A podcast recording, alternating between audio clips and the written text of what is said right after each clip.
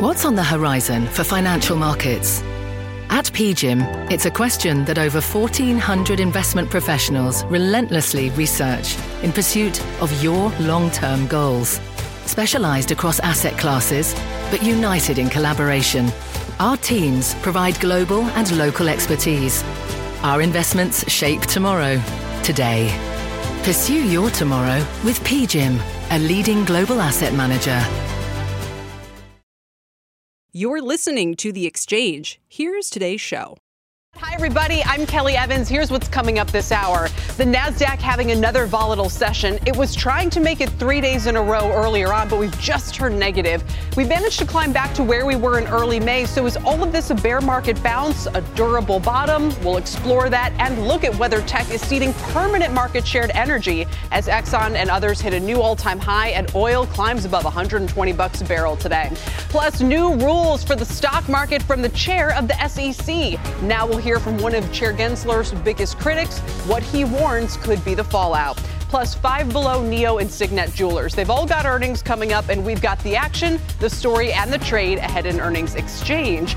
But first, let's get the latest on these markets. Okay. The unpleasant task goes back to Dom they're, Chu. They're, they're, they're about as red right now as your dress. but at one point, they were floating to green. But here's what I would say at the highs and lows of the session, we're only talking about fractional gains or losses. So it's been a relatively tight trading range. So the market narrative is one where traders are maybe still trying to figure out what to do with this market, especially ahead of that big CPI print on inflation on Friday. So maybe not a lot of massive movement ahead of that. So we'll see what happens here. But the Dow Industrial is down 225 points, 32,955 two thirds of a percent loss there. Three quarter percent losses for the S&P, 41.26 the last trade there, down 34 points, and 67 point losses for the Nasdaq, which is at 12,107. One place that is seeing a nice surge right now is Chinese internet and Chinese technology overall. Alibaba, a big gainer in the session so far. U.S. listed shares up 12 percent. 4.5% gains for Tencent Music and JD.com among some of the NASDAQ 100 names on the rise today. And this is all because Chinese regulators have approved a nice small slate of new video games. So, why is that such a big driver? Well, it might indicate that this easing of regulatory concerns in China is still kind of taking hold here. So investors are getting incrementally more positive on China if the government is going to back off some of that big regulatory risk that they put on the market there. That's the reason why. Again, many of these stocks are well off their highs for the year, but still getting a big gain so far today. And then one other place to watch right now is Intel shares. Big drag there. Keep an eye on those particular ones. Down about 5% right now. So a big driver for the Dow there in semis tech all the way here. Kel, I'll send things back over to you. All right, Dom, thank you very much. Now, the three major averages are still positive on the week so far. And my next guest says we could see another 7% upside in the near term, but she doesn't think it's the start of a new bull market and says things will have to get worse before they start to get better. For more, I'm joined by Newedge Wealth CIO Cameron Dawson. Cameron, it's great to see you again. And, and what do you mean by have to get worse before it'll get better? So we think that the data has to get a lot worse in order to justify a pivot to accommodation by the Fed, because we are starting to see some easing in the labor market, but we're starting off of such record tight levels that it really wouldn't justify a pivot to accommodation by the Fed. And the reason why we think Fed accommodation is important is because if you look at the last cycle, every time we had a correction and then a bull market coming out of it, we had a pivot from the Fed. It was a 11, 16, 18, 20. Every single one of those times, the Fed was supportive. And we simply don't see the Fed becoming supportive in the very near term. And all of this kind of sets you up for what kind of uh, sort of tactical strategy in stocks right now? Because it's not like you're saying get out. No, we, we think that the, the opportunity really is focusing on quality. And it's really quality at a good price because we want companies that can generate strong cash flows, have good balance sheets, have optionality in this part of the cycle. We want companies that can be opportunistic to be able to deploy capital, whether it's buying back stock at the cheap or doing opportunistic M&A. But we can't pay any price for that. So we have to be very selective and very disciplined about valuation. So instead instead of buying all sectors and kind of blanket buying the entire sector, what we're finding is a lot of opportunities within sectors because we're now seeing a lot of evidence of big dispersion within sectors. So lots of winners and losers. So we'll be selective within the sectors. A couple examples of that you know, machinery within the industrials, you know, some of the pharma biotech names within healthcare. Exactly, because something like machinery, for example, trading at a reasonable valuation, we're seeing better relative performance, meaning it started to outperform the broader market, but it also is an inflationary beneficiary because as you see commodity prices go up, you have to see more investment in the commodity complex, and machinery companies do benefit from this. As you mentioned in healthcare, we're finding things in pharma and biotech, again, better trends, good valuations, but that gives us a little bit more of a defensive counter cyclical bent in that kind of essential healthcare purchases. What's your worst fear for investors? I think that the worst fear for investors is that inflation does not ebb at all. There's been a big hope trade that you're going to see inflation roll over quite materially in the near term, which would allow the Fed to back off from some of its most aggressive targets. If that does not happen and we see inflation remain rather elevated in a very hawkish Fed, we likely start looking at that hard landing type of scenario where the Fed has to slam the foot on the brakes a lot faster and a lot harder than people are expecting which means that earnings fall even more and valuations have to fall much further than where they are from here. Yeah, absolutely. And we see the 10 year back above 3% today. We see comments from Yellen that are getting more hawkish. Gita Gopinath certainly uh, at the IMF today uh, sounding more hawkish as well. Cameron, we'll leave it there. Thanks so much. We appreciate it today. Cameron Dawson with their inflation playbook. Turning our attention now to the surging oil and energy that are contributing to all of this. The sector continuing to dominate the market. Look at WTI crude climbing back above $122 a barrel now. This is a 3% rally that's extended just the past few hours. We've got nat gas, highest levels since 2008. 15 stocks in the energy ETF are hitting an all time high today. Exxon, the biggest of them, trading at more than $105 a share now. Uh, let's bring in Rob Thummel. He's senior portfolio portfolio manager at Tortoise Capital. Rob, like we had emphasized previously, there had been this discount for a lot of these uh, you know, major producers like Exxon. Now we're seeing them, the prices finally catch back up to 2014. Where do we go from here? Well, you still have a lot of cash in this sector, Kelly, and that's what really investors are looking for. They're looking for high free cash flow yields, high dividend yields, and if you just look across the energy sector, you know, led by Exxon, you've got double-digit free cash flow yields that are double the free cash flow yield of the S&P 500. You've got a dividend yield. Um, in Exxon's case, that's double the S&P 500 dividend yield. Other energy stocks are four and five times higher from a dividend yield perspective. So the sector is delivering on a lot of cash, and that's what investors are looking for right now. And, and I don't see that changing. There was a note uh, over the weekend where the analyst said, okay, we missed the first 50% in energy, but we're here's where we're going for the next 50%. Is there going to be a next 50%? And where do you think investors can find it? Yeah, so if you look at what where the energy sector is going from here, uh, a couple really big mega things. First of all, energy security. Right, all right. I mean, um, energy security really since February 24th has become really heightened and is really important. And so the energy sector, in particular the U.S. energy sector, can really provide energy security to not only the U.S. but the rest of the world.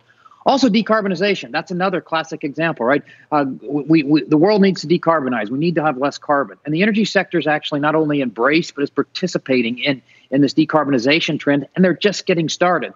So the sector not only can provide some really good fundamental, uh, a fundamental backdrop led by high, high cash flow, but also some of these technical factors and, and, and, things that our investors are looking for in the future, um, like decarbonization um, and, and the impact that the sector can have, is going to really play out over the next several years. So the sector could just continue to rise as a result of that. All right. So you have some particular ideas like EQT, we've talked about before, the nat gas producer, uh, the refiner yep. Valero. You still like Exxon and Chevron. You say the most underappreci- underappreciated stock is still Cheniere. Why? Well, so so you think about what Cheniere is doing. You know, Cheniere is the largest exporter of uh, liquefied natural gas uh, in the U.S. Um, if you think about the impact that Cheniere's had globally, um, Europe w- was in a, a, lot of trouble to start the year because they were going to run out of natural gas potentially.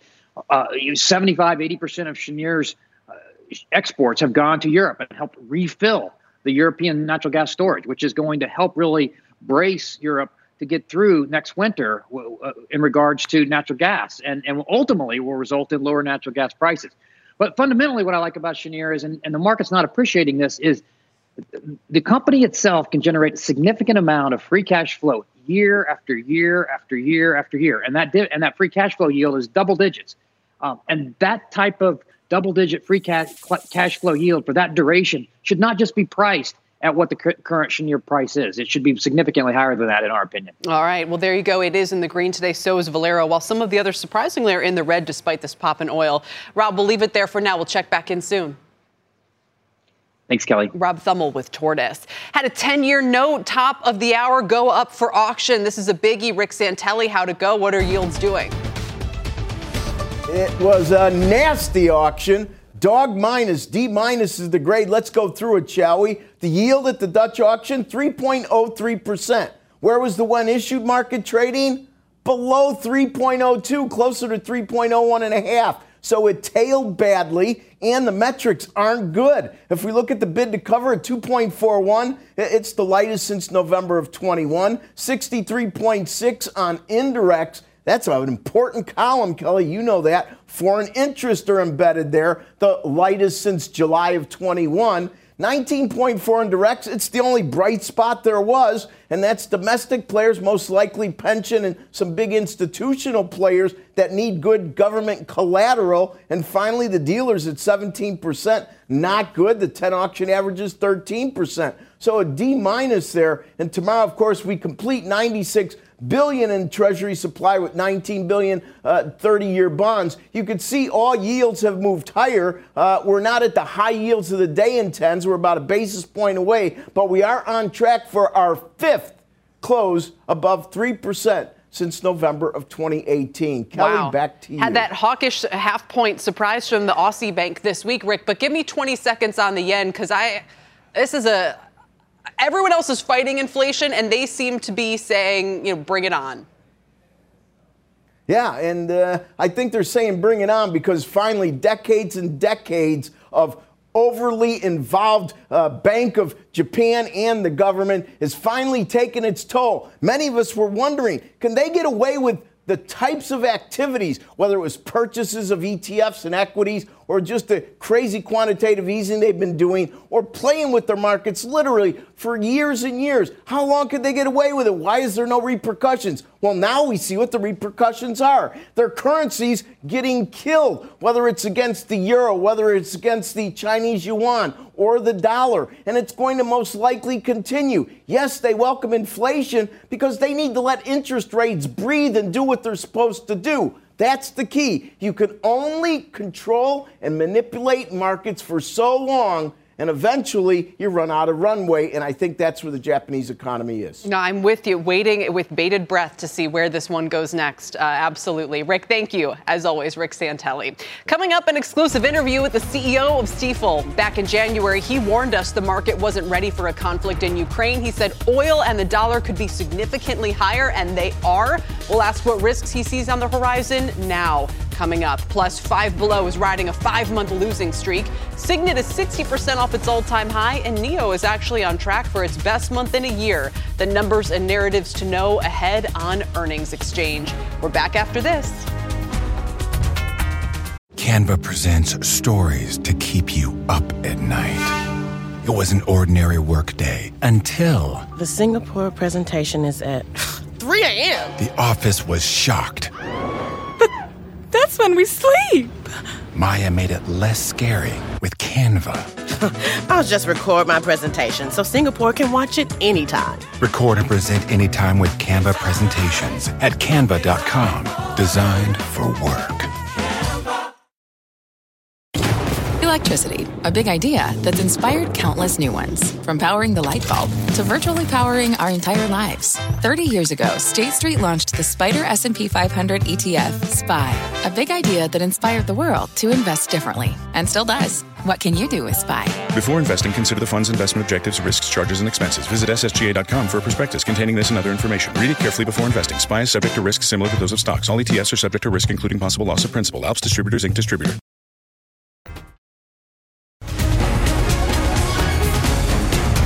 Welcome back. It's been a tough year for banks and financials, which are supposed to be a big winner from higher interest rates. But the sector's down about 10%, with key components like JP Morgan down nearly twice that. And now Credit Suisse is warning it'll post a second quarter loss and considering job cuts as it faces losses from the Russia Ukraine war and weak customer flows.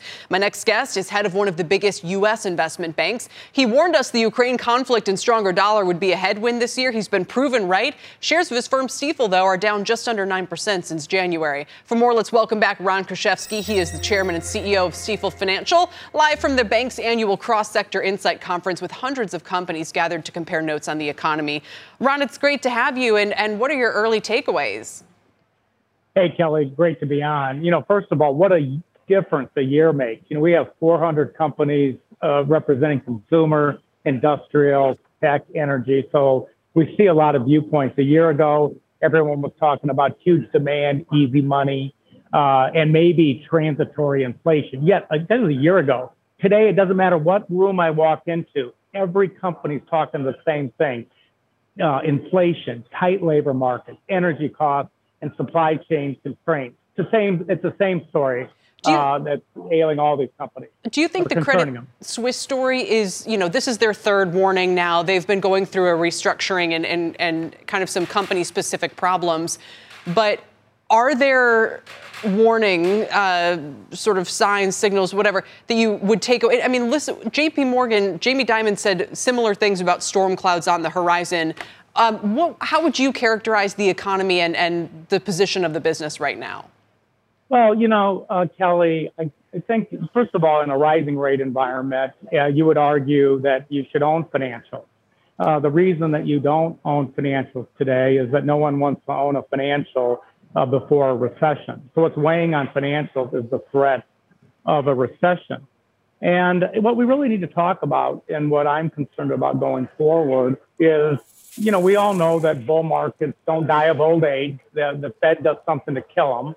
And the question is, is what is the Fed going to do? And let me be specific, Kelly. It's pretty baked in. The Fed's going to do 50 in June, 50 in July, and probably 50 in September. My question is, and what I'm concerned about, is after that September uh, increase, the Fed needs to pause. We've had 20 years of rate suppression. We can't reverse it in one year. Wow. Say that again, no, Ron. I, you think they need to not not just not do a, a, half point hike in September. You want them to pause rate hikes altogether? No, no. I think that they. I do think that if we get to two to two and a quarter, that inflation will will be coming in, and I just think that the uh, we need to pause before we go too far, because you know this country asset values in this country are based on 20 years of suppressed interest rates, and uh, you can't fix it all in one year. Wow. And that's that's my concern. And so I think that once we get to two and two and a quarter, I think it'd be prudent to wait. You know, inflation is a lagging indicator.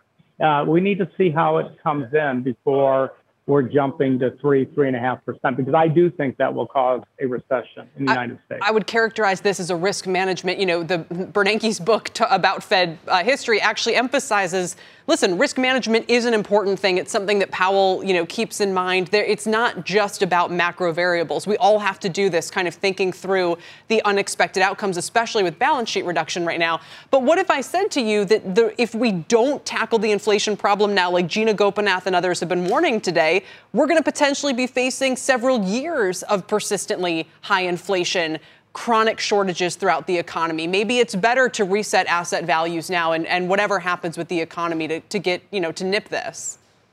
Well, I would say that a pause uh, for a quarter to reflect on the data, to see how inflation is coming in, to see if there's additional oil that comes out of the Middle East to alleviate energy prices. A pause doesn't mean that you're not going to start up again. A pause is going to allow uh, everyone to see what uh, increasing rates and taking real rates probably to zero, what that does to asset values, homes. You think about it, it's not something that we can just do really fast.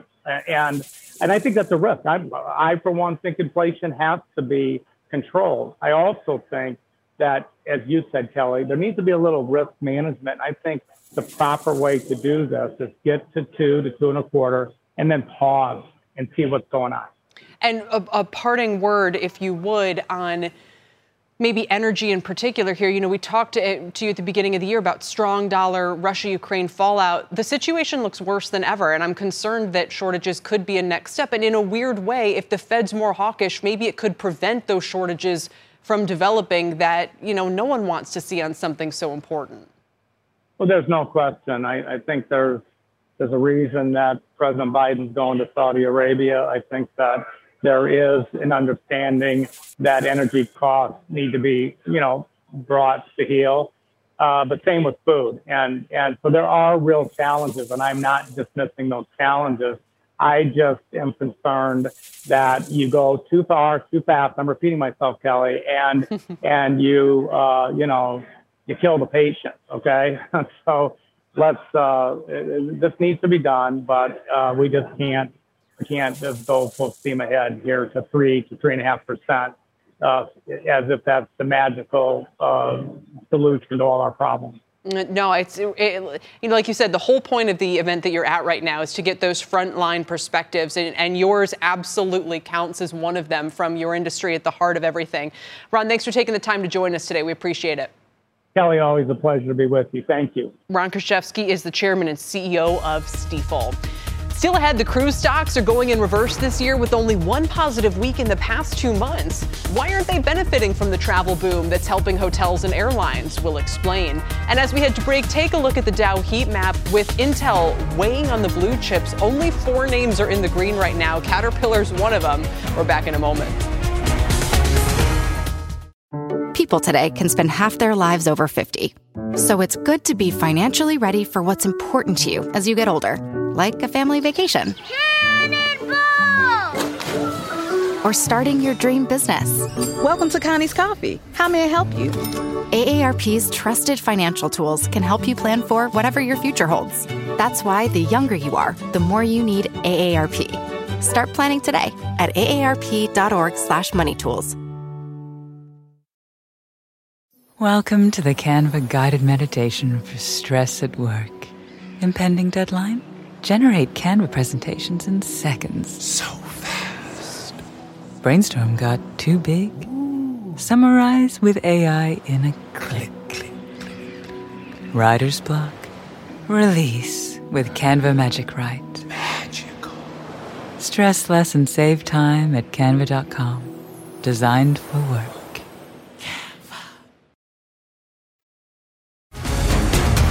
Welcome back, everybody. We're near session lows right now. The Dow's down 244. The Nasdaq had been up a half a percent. Now it's down a similar amount, still around 12,107. Here are some of the movers this hour. Watch Roku surging 12% on a report. Its employees are speculating that Netflix could potentially buy it. A source close to the situation telling CNBC there's no truth to these acquisition rumors. Still, Roku shares up 10%, Netflix up less than 2%. And Scotts Miracle-Gro is on pace for its worst day since November of 2020 after lowering sales guidance for the year. They talked about above average declines in some of its lawn and grass seed products, higher commodity prices pressuring some of its fixed costs. SMG down 9%. And Spotify is moving higher after the company's first investor day in four years. CEO Daniel Ek sounding optimistic, saying business is doing well. They expect $100 billion in revenue annually over the next decade. He also says he thinks podcasts have 40 to 50% gross margin potential, and that has Spot up 5.5% today. Now to Tyler Mathisen for a CNBC News update. Tyler? All right, Kelly, thank you very much. Good, every, good afternoon, everyone. Attorney General Merrick Garland promising the Justice Department will continue to do everything it can to protect Supreme Court justices after this morning's arrest of an armed man near the home of Justice Brett Kavanaugh, who allegedly told police he was there to kill the conservative justice.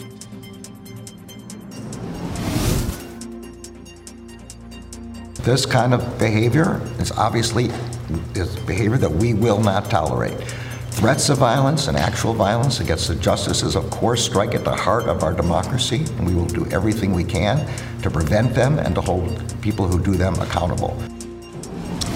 And the Supreme Court today cleared the way for Arizona to execute a 66 year old man convicted of killing an eight year old girl all the way back in 1984. The death by lethal injection would be the state's second execution since it brought back the death penalty last month after an eight year pause. And before he boarded Air Force One for his trip to California today, President Biden told reporters he thinks voters in last night's primary sent a clear message. They want both parties to do something about crime and gun violence. Tonight on the news with Shep Smith, a special diet that could get diabetes patients off of expensive medications. Kelly, back to you. All right, Tyler, thanks, and I'll see you soon. Still ahead, Signet, Nio, and Five Below on deck to report results. Near term options implying a 14% move in one of the stocks. We'll tell you which one and how to trade each into those results right after this.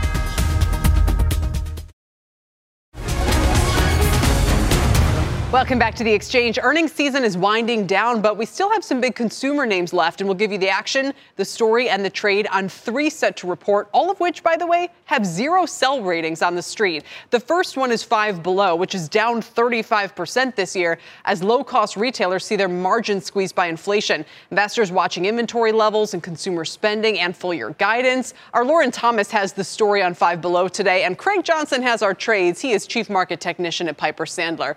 Welcome welcome to both of you. And Lauren, I think I was just reading some Dollarama headlines. You know, these discounters, we saw Dollar Tree, Dollar General perform really well during the season, but what about Five Below? Yeah, absolutely. Well, like you just mentioned, that stock has been under pressure so far this year. I think there is some fear priced into this name. Um, to your point, because of those margins being under pressure, you know, the theme this this earnings season, really across the retail industry, um, is bloated inventory levels, right? And and there's certainly concern at Five Below like there are at all of these companies, um, be it Target or, or Dollarama, uh, that those inventories will pile up and then weigh ultimately on the bottom line. One thing though that I wanted to call out, it, it's unique to Five Below, but this is a retailer that has really benefited in the past from that hot new item. And I wanted to mention this to you, Kelly, because I know you, you have younger children. Uh, do you remember fidget spinners oh, or yeah. the DIY slime trend, right? you know, the glue that you needed to make that slime. I mean, these these are trends, um, you know, particularly among children, but really drove up Five Below sales um, in, in past years. And, and from the analysts that I've spoken to ahead of this print, that is really a concern that we haven't seen a hot new item in a while. Um, so, you know, I'm curious if your kids have uh, have mentioned anything that could particularly be a boon for uh, for Five Below. Yeah, sadly, um, but again, no. we're also watching. Yeah. Yeah, yeah, and uh, so that's that's an issue. And again, just just watching to see, I think there is there is an expectation that that outlook um, could be revised again because of, of, of some of these inflation pressures. Um, there, certain retailers uh, have said that they have not yet seen the benefit from the trade down effect from the the consumer. You might think that you know Five Below would be a place where people go for deals, right? Um, but you know we're going to watch and see this quarter if, if that's happened. Big difference with them also, Craig. They don't sell you know milk milk and groceries or anything like that, unless you count troll uh, octopus snacks, which sometimes I do. But what would you do with the stock here? Well, I guess what I would do, just if I step back and just look at the chart, you can see on the chart that uh, we've got, you're just still making these lower highs in here. And multiple times you've come right up to that downtrend resistance line and failed. It looks like to me that we might get a little bit of a short term trade in here, but I think the best case scenario for five below is you trade back up to that 50 uh, day moving average, or maybe even back up to the 200 day moving average at 176. And any sort of failure below that is just going to suggest another leg is lower. So I guess I'd play it for the relief rally. And I'd hmm. also just mention, Kelly, I'm watching a lot of these retailers, Target as an example. They come in, they miss a number, they're quickly getting bought. So these stocks are sort of on the miss, getting de risked after they come to the confessional and miss and you're seeing these nice pops and trades that come into them. And perhaps uh, five below could fit into that category. But again, to change a longer term trend, we need to reverse that long term downtrend. And that, uh, that's going to require a close above 176. And I think that's going to be a challenge. Wow, above 176, and we're all the way down at 135. And the fidget spinners, Correct. by the way, are still a big hit with my husband. But again, I don't think that's driving a lot of uh, oh, yeah. foot traffic trends. Lauren, stay right there. We're going to talk some Signet Jewelers now, which is also down substantially this year, about 28%. Carries 15% short interest, a little bit of a risk there around a short squeeze. They're the parent company of names like Kay and Zales, hoping for a bigger lift from the rebound in weddings, but concerns about a spending slowdown are weighing, and they mm-hmm. had a strong 2021. And is that the main story, Lauren, that it's, they're just kind of in a post pandemic hangover period like many else?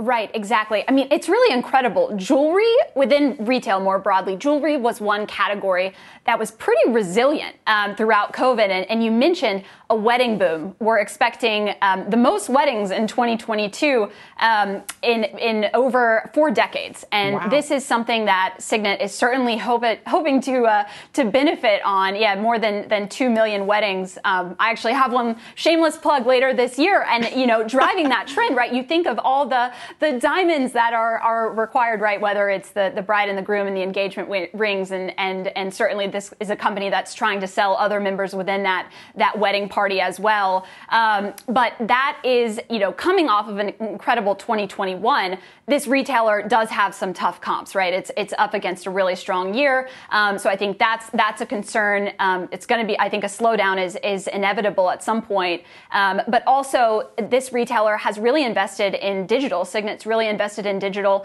across its brands. Um, its e-commerce sales were up twofold in 2021 from wow. prior year levels.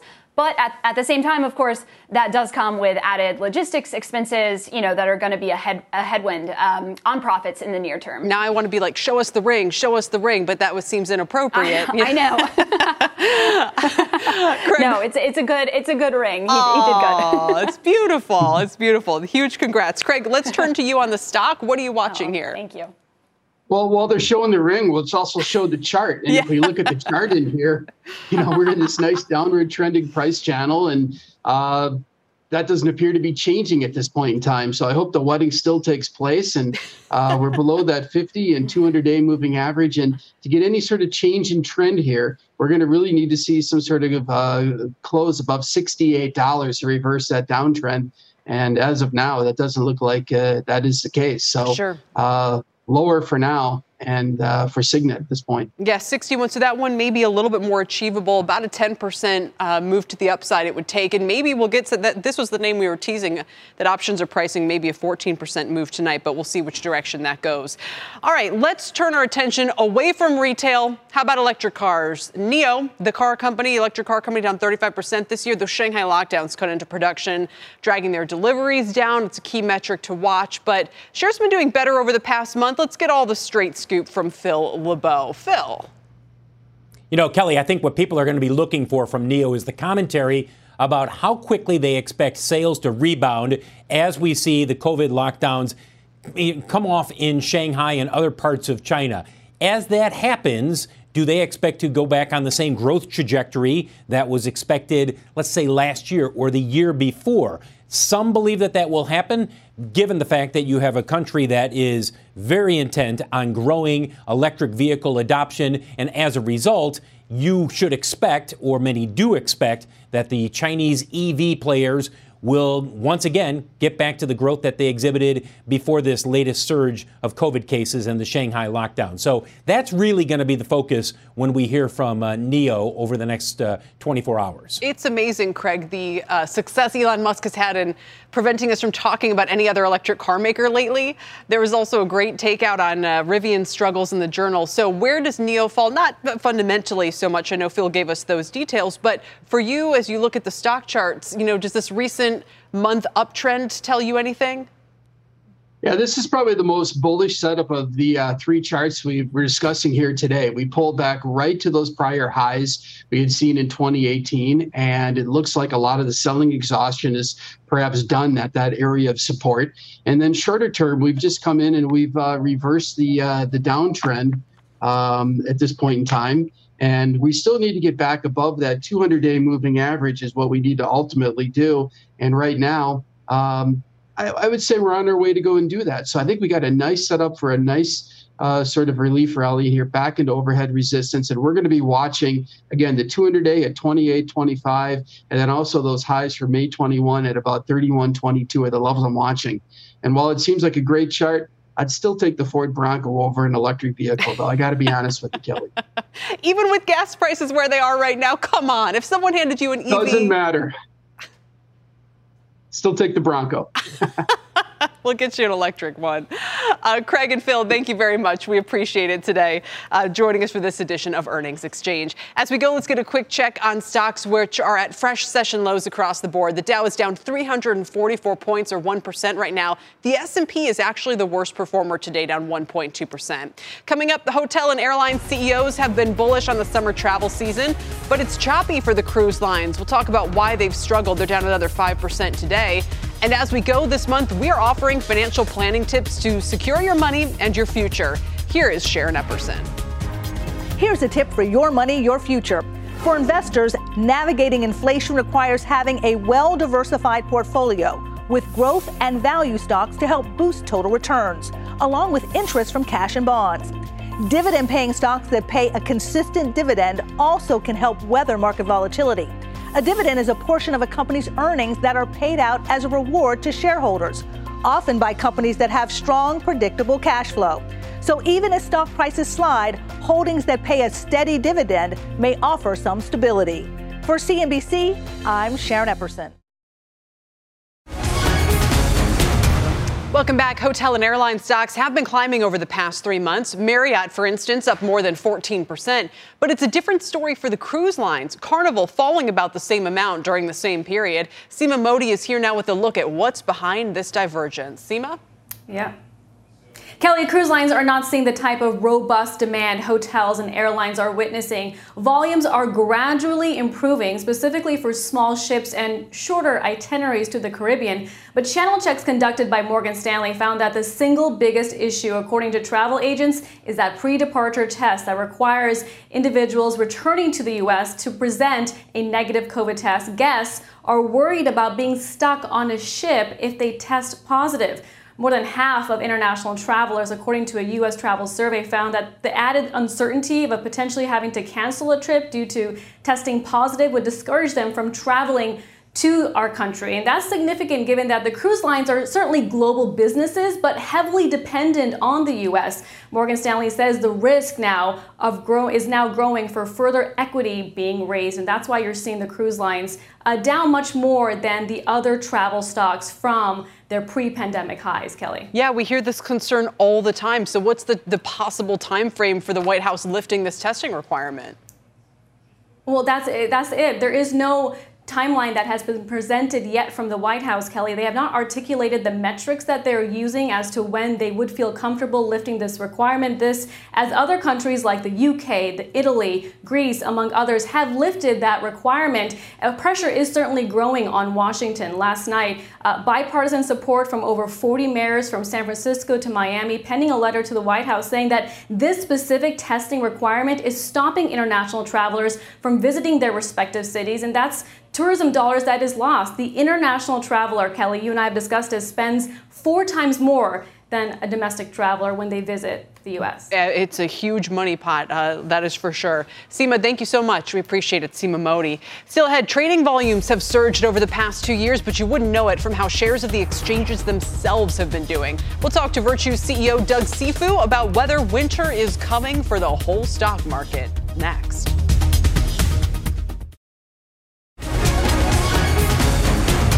Welcome back. Are tough times coming for the stock trading business? SEC Chair Gary Gensler is tackling an arrangement at the heart of our current market structure and something that has facilitated free retail trading, so called payment for order flow. His proposals could diminish the influence of market makers like our next guest. Joining us now from the Piper Sandler Global Exchange Conference is Doug Cifu. He is the CEO of Virtu Financial, and he's with our very own Bob Pisani. Bob? Hello, Kelly. Uh, so, Chair Gensler has just given a major speech here uh, at the Piper Sandler Exchange Conference.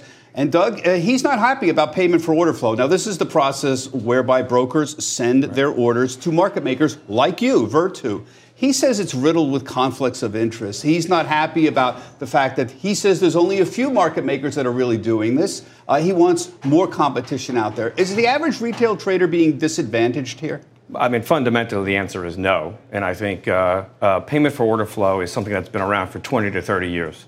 And it really has fostered innovation and competition within the marketplace. And I should say that within the marketplace, we have roughly 250 broker dealer wealth management clients that send us retail orders.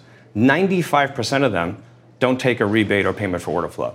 So again, the, the chair, with all due respect, is conflating the issue of payment for order flow with the ecosystem that has evolved in this country for retail trading, which has really enabled retail investors to have instantaneous execution at essentially zero commission on 8,000 listed names. Yeah. You know, the cliche that markets have never been better is actually factually correct. Yeah, I have been covering the markets for 32 years at yep. CNBC, and I, my impression is the retail investor has never had it better. But what's wrong with more competition? I mean, this is what Gensler is talking about. So, for example, he's floated this proposal about let's do auctions for the retail people, that there's too much power concentrated in your hands, Virtu's hands, Citadel Securities, two, two of the main market makers out there. Is there a problem with having auctions? No, look, I, we fundamentally at Virtu to, and, and every market participant says we, we welcome competition. We're not anti lit exchanges. And today, indeed, broker dealers, retail broker dealers, are free to send their orders to exchanges, to ATSs or dark pools, or, or, or to wholesalers. There's no obligation for them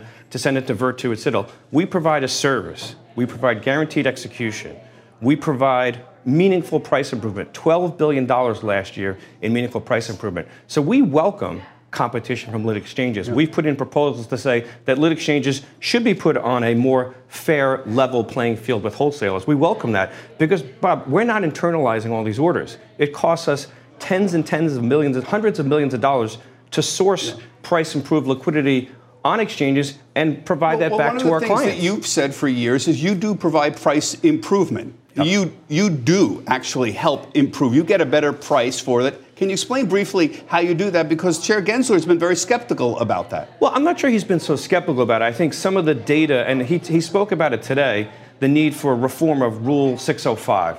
So essentially, the rule is antiquated. It doesn't really cover the amount of what we call size improvement. And we've been very upfront and very transparent about providing that level of data. So what that means is in the 8,000 names, to the extent there's not liquidity on a, on a lit exchange, fundamentally the wholesalers are providing infinite liquidity at the NBBO or the inside price. So if we get an order for 1,000 shares in Reg NMS stock that no one's ever heard of, yeah. and there's 200 shares on NASDAQ in New York, we fill out 1,000 shares at that inside price.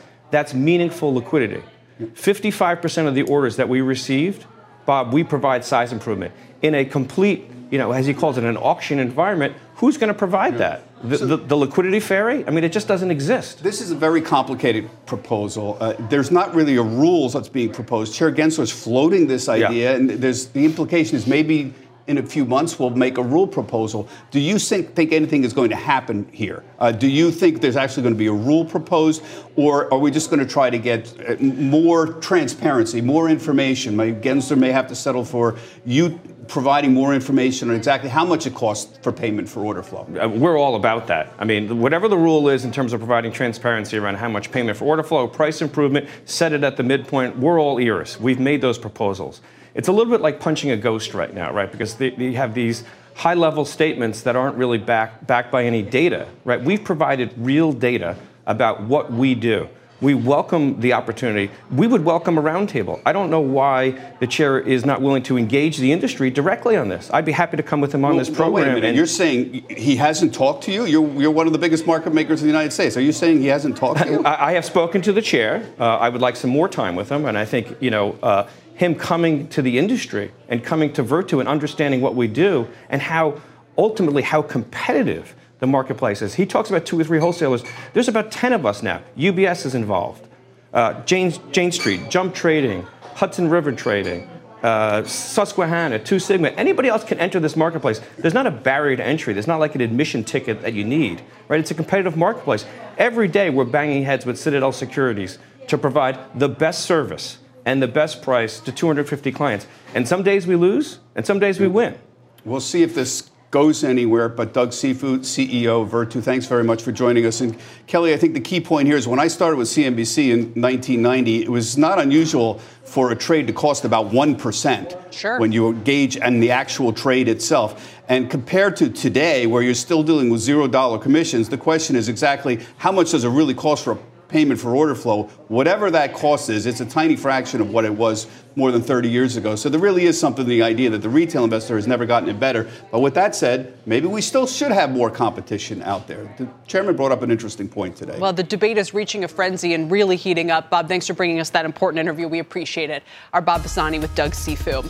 Coming up, a lack of listings. Incredibly tight housing supply helped push mortgage demand to levels not seen in two decades. Are we about to see a flood of properties come onto the market or not?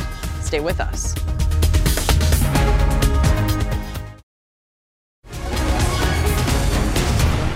One more thing before we go. Mortgage demand plunging last week to levels not seen in more than 20 years. Diana Olick is here now with the details. Diana? Well, Kelly, it actually fell to the lowest level in 22 years last week as interest rates went on the upswing again. Demand now about half of what it was a year ago. The average rate on the 30 year fixed had fallen back a little bit in May, but rose again last week from 5.33% to 5.4. That, according to the Mortgage Bankers Association, and that's for loans with 20% down. Just as a comparison, that rate was 3.15% a year ago. As a result, refinance demand continues to tank as you would expect, but the bigger pain point seems to be for home buyers.